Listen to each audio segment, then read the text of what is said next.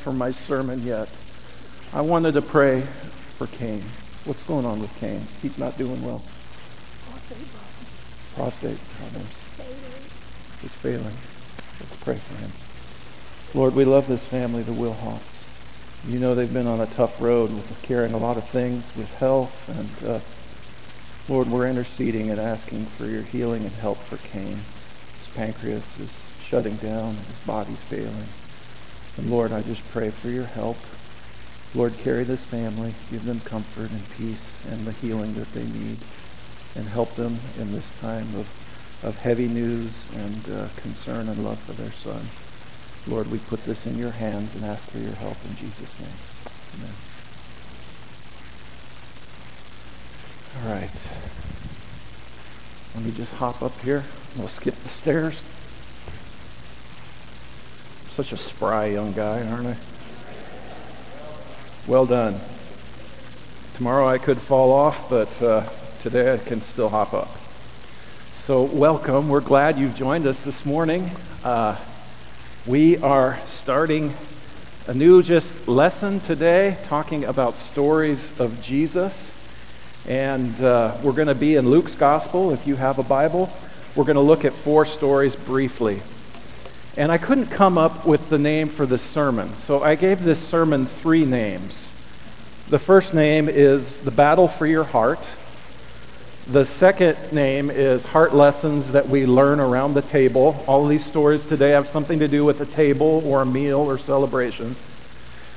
And then the final uh, sermon title is The Lasting Legacy of a Clean Heart.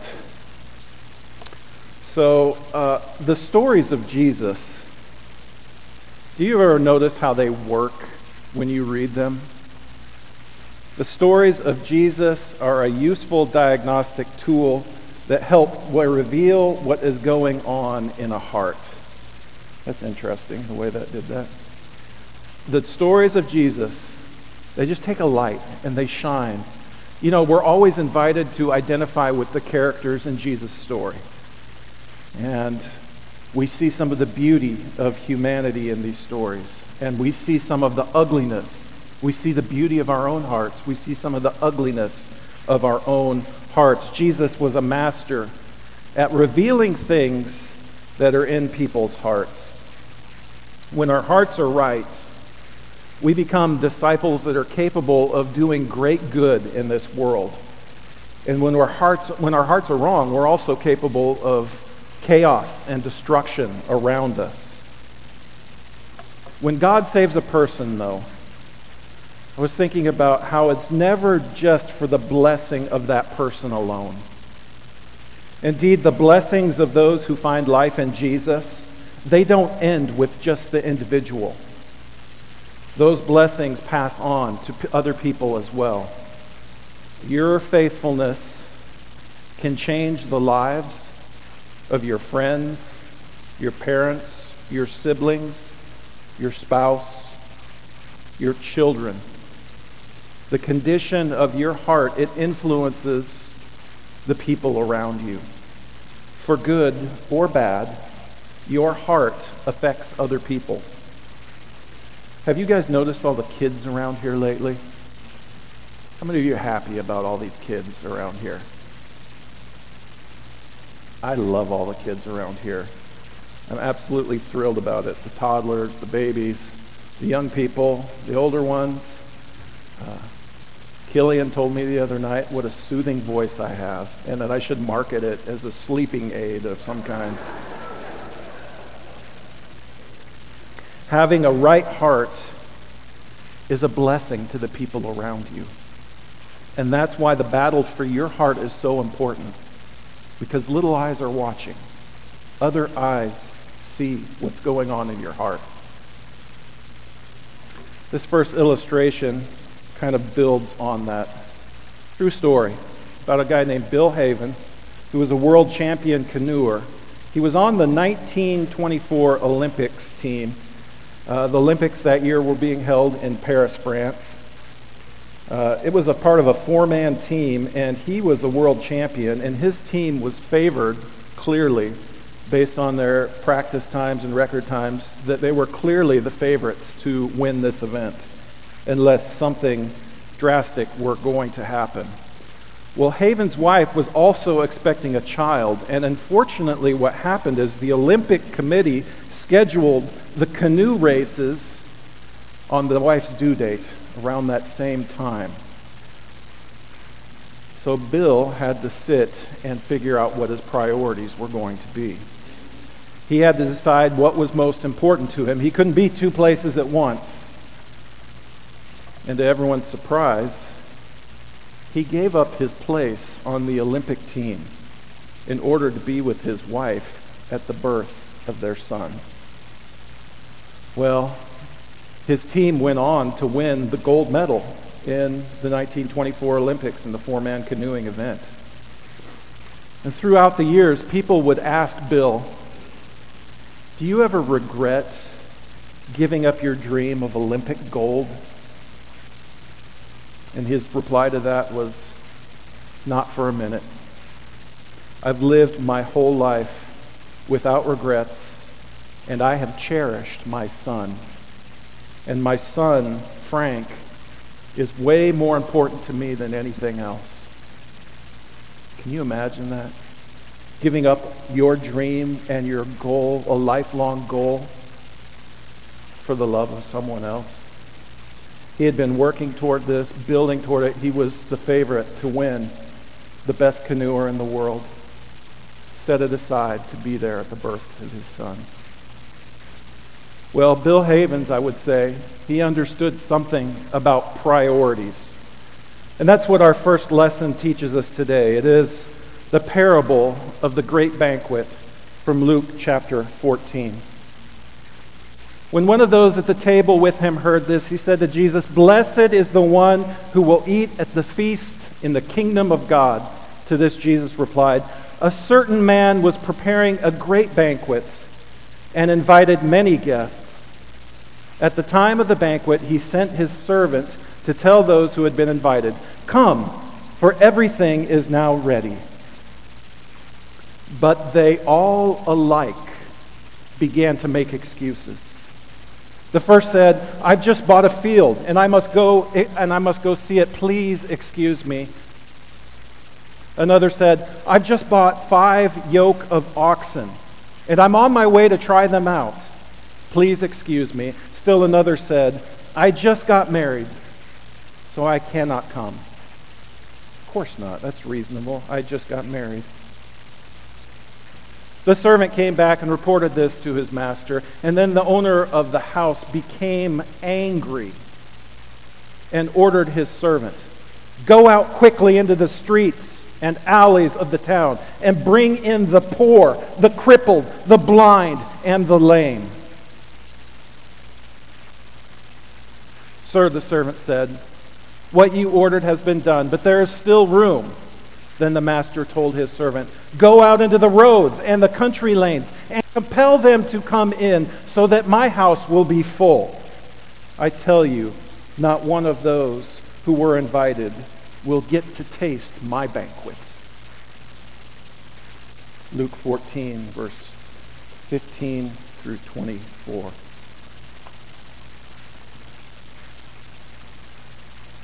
This parable brings up a question, doesn't it?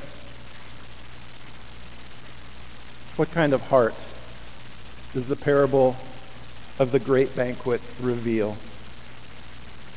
What kind of heart does it reveal? This is a story of people who prioritize other things above the kingdom of God. It has a lot of similarities to the parable of the wedding feast in Matthew chapter 22, where there's a king who invites wedding guests to the wedding of his son, and all of those guests make excuses. I think this story of the great banquet, it reveals an apathetic or an indifferent heart. a heart that judges your personal priorities and what you have going on in your life as more important than what God is doing around you. And what is interesting to me about this parable is that these are not bad people. They're not bad people doing bad things. These are good people doing very good and reasonable things. They're involved in the important undertakings of life. One has bought a field, property investments. We, we have stewardship. We can be involved in investments. The other bought five yoke of oxen. We have tractors today. You got to go try out your farming equipment, don't you? Who doesn't know that newlyweds need to bond? You don't want to go knocking on newlywed, a newlywed's door too soon after they've been married. You got to give them space. They need time together. These are all good things, aren't they? But what is their mistake? It's not that the things that they were doing were unimportant, but they grossly undervalue and misunderstand the value of the invitation that they have been given. It's so easy for you and I, isn't it, to prioritize our personal plans and ideas over the things that God is doing in this world. We can even stand in opposition to Him. Well, in Jesus' parable, who is it that gets to actually come to the banquet and eat at the table? The poor, the crippled, the blind, the lame. And then just anyone who they can find on the way. Ironically, oftentimes the people in this world who are most attentive to what God is doing, to his activity, to his heart, are people that we would judge to not have a whole lot going on. Maybe they don't have a lot going on in terms of their employment, not a lot going on in terms of their assets or investments, maybe not a lot going on in terms of their relationships. They don't even have a wife to hang out with.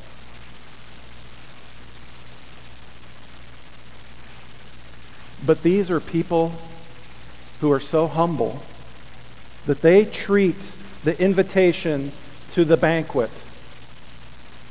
like the mega millions winning lottery ticket. These are people who know they don't deserve a seat at this table.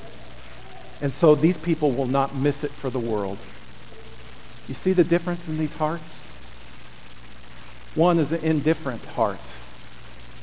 I, have got my stuff going on. I've got to take care of that. The other is a humble heart. When the kingdom of God presents itself to you, is it an inconvenience to you? Or do you realize in humility I don't deserve to be here. But I won't miss this for the world. Our next story comes from Luke chapter 10. This is a story that takes place in the home of two sisters, Mary and Martha.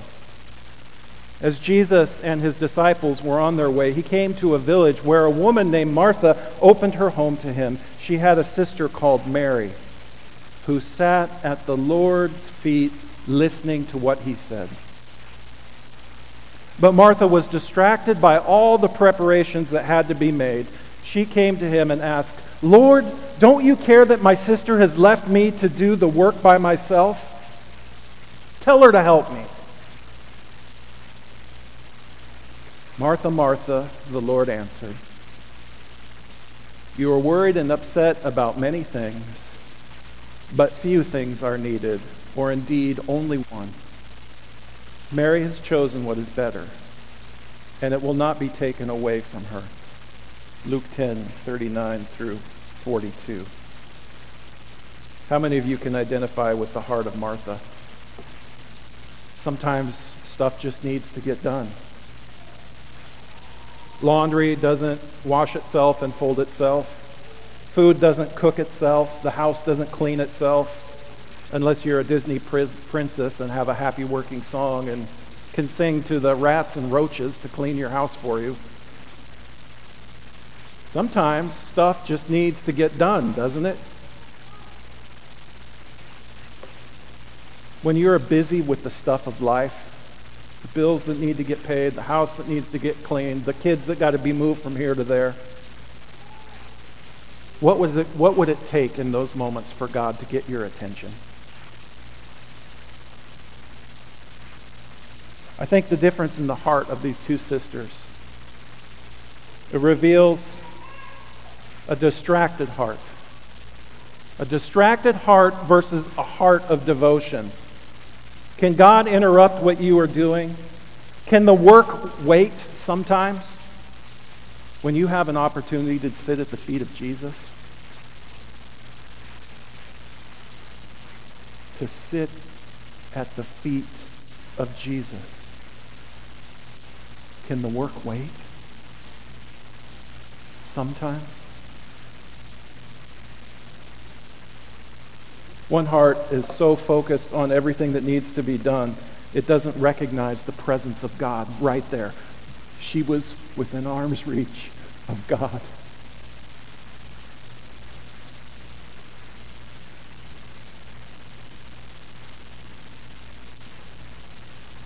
The other heart is at the feet of Jesus, and it's a heart of devotion.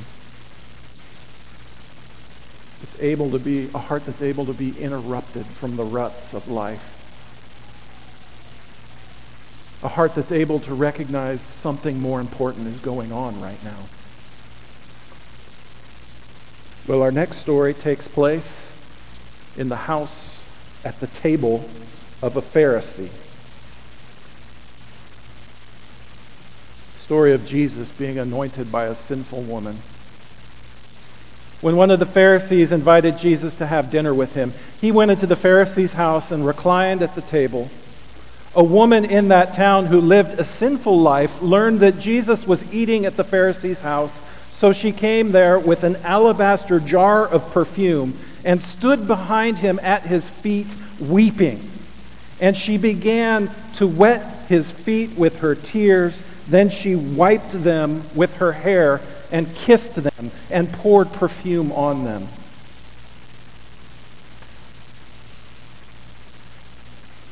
When the Pharisee who had invited him saw this, he said to himself, You know what? If this man were a prophet, he would know who is touching him and what kind of woman she is, and that she is a sinner. Then Jesus answered, Simon, I have something to tell you. Tell me, teacher, he said. Two people owed money to a certain moneylender. One owed him 500 denarii and the other 50.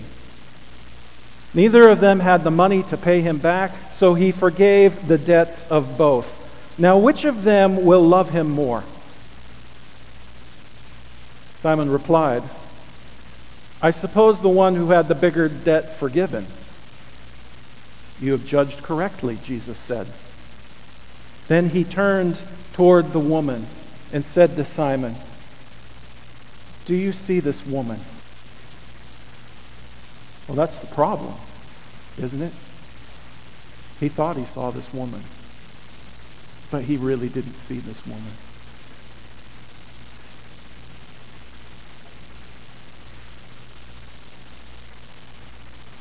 It reveals a proud heart that Simon has.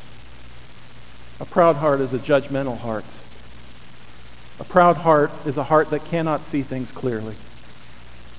You see, Simon couldn't see this woman. And you know what? He actually couldn't see Jesus either because his heart was not right. You did not give me any water for my feet but she wet my feet with her tears and wiped them with her hair. You did not give me a kiss, but this woman, from the time I entered, has not stopped kissing my feet. You did not put oil on my head, but she has poured perfume on my feet.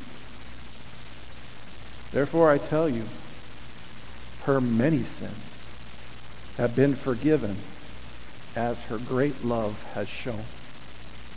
But whoever has been forgiven little loves little. What is the difference between the heart of Simon the Pharisee and the heart of the sinful woman? One has a proud heart, The other has a broken heart. You know what a broken heart is? A broken heart is a soft heart. A broken heart is a surrendered heart. A broken heart is the kind of heart that says, I'm done with all the garbage of this world. Have your way with me, Jesus. Have your way with me. That's a soft heart. That's a broken heart. A proud heart doesn't recognize their need for a Savior. A proud heart misjudges people, can't see them clearly. Simon, he doesn't treat Jesus badly. He just treats him like a peer, another teacher coming to dinner like me. Jesus is an intellectual curiosity to Simon. He's all actually kind of testing Jesus. Well, there's this rumor that he's a prophet. And but if he were really a prophet, he would know certain things. He would know who the Jesus is an intellectual curiosity to him. His proud heart is making judgments. If this man were really a prophet, he would know. Simon did not recognize, because of his proud heart, that he was in the presence of someone who is greater than a prophet. Someone greater than just a teacher. The sinful woman, she's not looking for a prophet. She's not looking for a teacher. She has a broken heart and she's looking for a Savior. She's looking for someone to save her.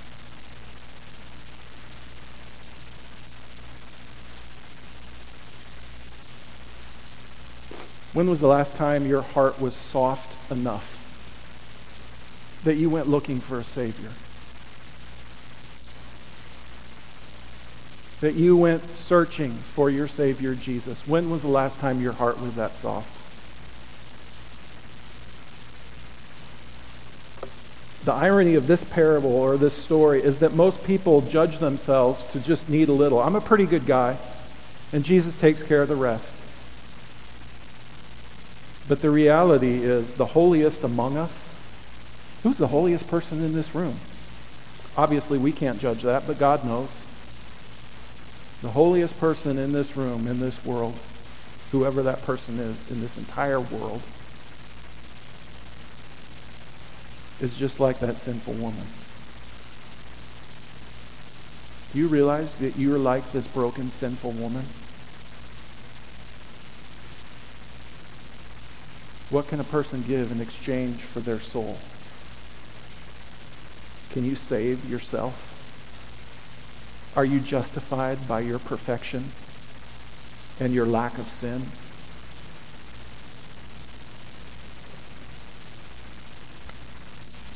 Our fourth story this morning is called The Parable of the Lost Son or the Prodigal Son. I don't like the title Prodigal Son because prodigal means reckless and extravagant and the most extravagant person in this story is not the son who squanders his inheritance. The most extravagant and reckless person in this story is the father who gives everything to his son. The extravagant love of a father who goes running to his son. And I like the title, the, the parable of the lost son, but it's not the parable of the lost son. There are two sons in this parable. There are two sons that need to be saved. And each of them have a different kind of heart problem. There was a man who had two sons. The younger one said to his father, Father, give me my share of the estate. And so he divided his property between them. Not long after that, the younger son got together all that he had and set off for a distant country where he squandered his wealth in wild living. After he had spent everything, there was a severe famine in the whole country, and he began to be in need. So he went and hired himself out to a citizen of that country who sent him to his fields to feed pigs. And he longed to fill his stomach with the pods that the pigs were eating, but no one gave him anything. When he came to his senses, praise God for the moments in our lives when we come to our senses. When he came to his senses, he said, How many of my father's hired servants have food to spare, and here I am starving to death? I will set out and go back to my father and say to him, Father, I have sinned against heaven and against you. I am no longer worthy to be called your son. Make me like one of your hired servants. But while he was still a long way off, his father saw him and was filled with compassion for him. And he ran to his son. He threw his arms around him and he kissed him. The son said, Father, I've sinned against heaven and against you. I'm no longer worthy to be called your son. But the father said to his servants, Quick, bring the best robe and put it on him. Put, the, put a ring on his finger and sandals on his feet. Bring the fatted calf and kill it. Let us have a feast and celebrate, for this son of mine was dead and is alive again. He was lost and is found. And so they began to celebrate. The story of the first son. It reveals a rebellious heart.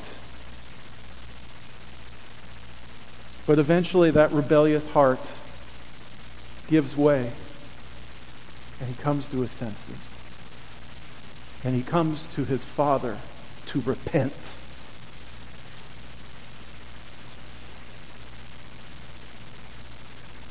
Sometimes, sometimes it takes a long time for a rebellious heart to come to its senses.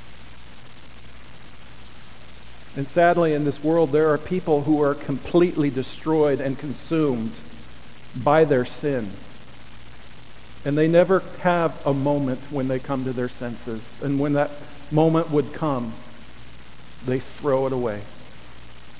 And they would at, rather eat pig slop, starving to death, than ask for their father's forgiveness. Don't have that kind of rebellious heart.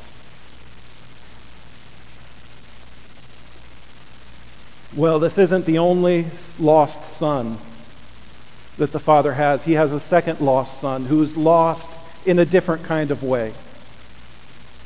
Meanwhile, the older son was in the field, and when he came near the house, he heard music and dancing, so he called one of the servants and asked him what was going on. Your brother has come, he replied, and your father has killed the fatted calf, fattened calf, because he has him back safe and sound. The older brother became angry and refused to go in. So his father went out and pleaded with him. But he answered his father, Look, all the years, these years I've been slaving for you and never disobeyed your orders, and yet you never even gave me a young goat so that I could celebrate with my friends. But when this son of yours, who has squandered your property with prostitutes, comes, you killed the fatted calf for him?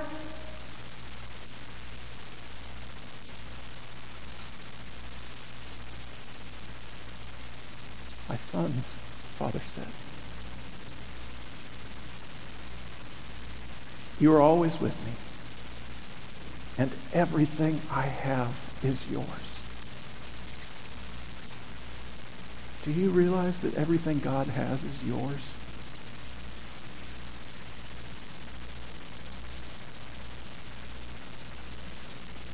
You are always with me, and everything I have is yours. But we had to celebrate and be glad because this brother of yours was dead and is alive again. He was lost, and now he is found. The younger son has a rebellious heart.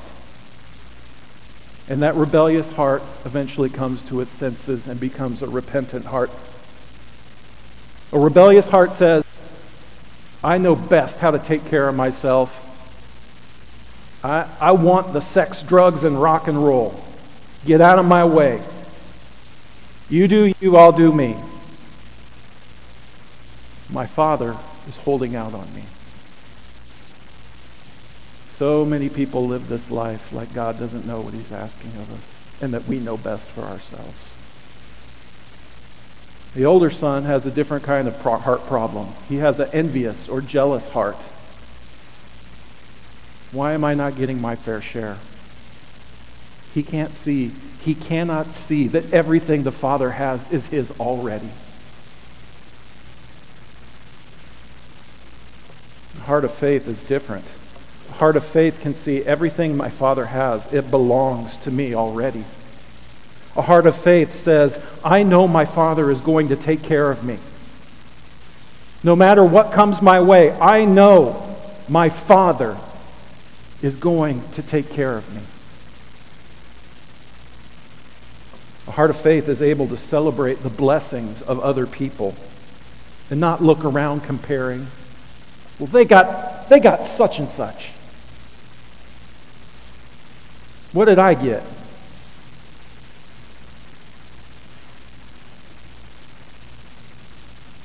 Heart of faith trusts that our Father is going to give us everything we need in His perfect time.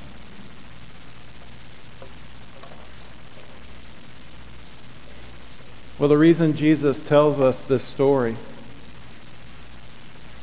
is not just so we recognize the heart of a rebellious son or an envious son. Jesus tells us this story so we can know what the heart of God is like.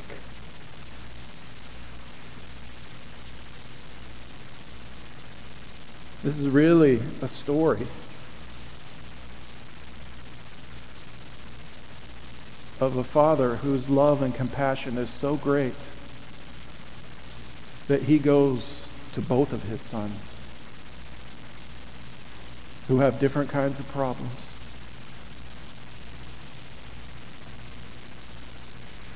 This is really a story of a heart of a father that is filled with love and compassion.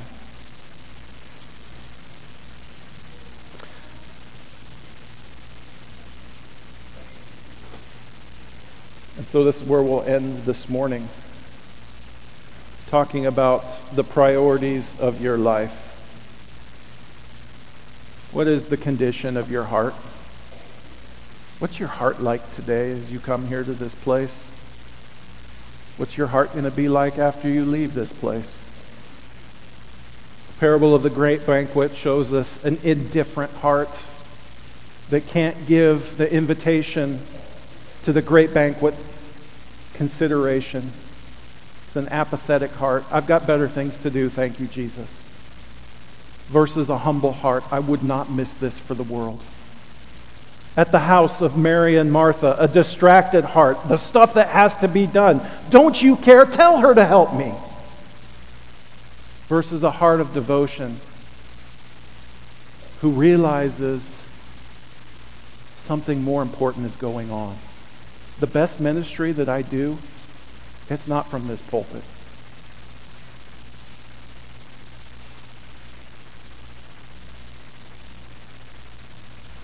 Sometimes I get to do good things from this pulpit.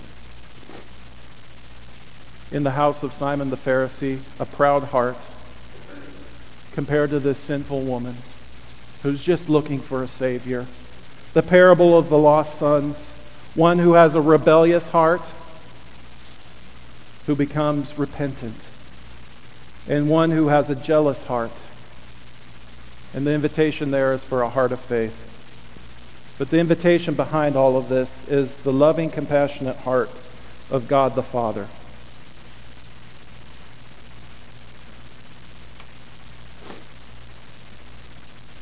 Well, when it comes to our hearts, we're never just one thing all the time. Most of the time, I'm somewhere here. And in moments, I can move here. But I'm not the same as I used to be. A lot of times, I'm distracted by the things I've got to get going on. And I'm missing a chance to sit at my feet, the feet of my Savior. A lot of times, I have a proud heart that does not see, see things clearly as I should. And other times, thank you, Lord, for these moments when my heart is soft enough that I go looking for my Savior. A lot of times I have a rebellious heart. Repentance is a great gift for us. Are you too proud to repent? A jealous heart. I'm not getting my fair share versus a heart of faith. Everything my Father has is mine already. And He's going to take care of me. The battle for your heart is very real. Battle for my heart is very real. And over the course of our lives, we strive to have a clean heart before our God. The efforts you make, they're not just for you alone, though. And that's where I want to wrap up this story again this morning. Getting this heart work right by the grace of God over time and through effort and through the gift of the Holy Spirit. It's not just going to make the difference for you, it makes the difference of lives for lives around you. Your victories are not just your own, they affect others as well. Will you remember where we started this morning, this story of Bill Haven, who gave up his dream for Olympic gold because he wasn't going to miss the birth of his son? This man who set priorities and stuck by them. Well, as it turns out, this wasn't actually the end of Bill Haven's quest for Olympic gold. But it would take nearly three decades for this story to unfold. And many people recognize this as one of the greatest moments of Olympic history. Remember that little boy, Frank, who was born? Frank grew up canoeing with his dad. He learned to love canoeing as much as his dad did. And he saw the priorities his dad made. Who let go of a dream for the love of a son. Can you let go of your dream for the love of a son?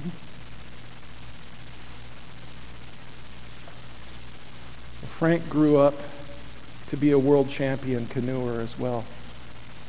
Nearly 30 years later, he got to compete in the 1952 Olympics, which were held in Helsinki, Finland.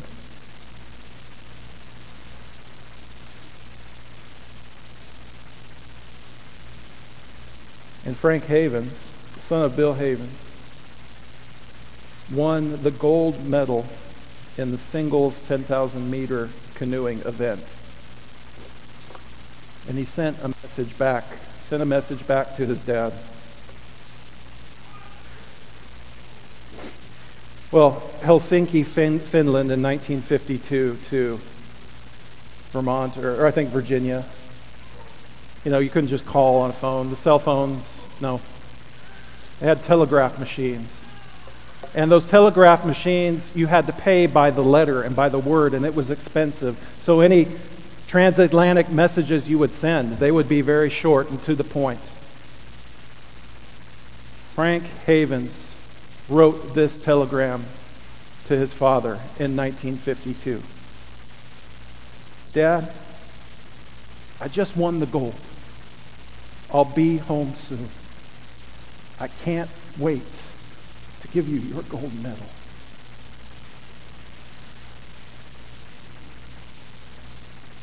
That is the opportunity that we have when we get our hearts right with God. That is the legacy that is ours when we get our hearts right with God. Rob, you can come up. We always offer an invitation, either for the prayers of this church or to put the Lord on in baptism, to be a, uh, become a formal part of this church body. But I also want to say, brothers and sisters, do not give up on the battle for your heart. Don't give up. Your Savior believes in you, and you are capable of great good in this world.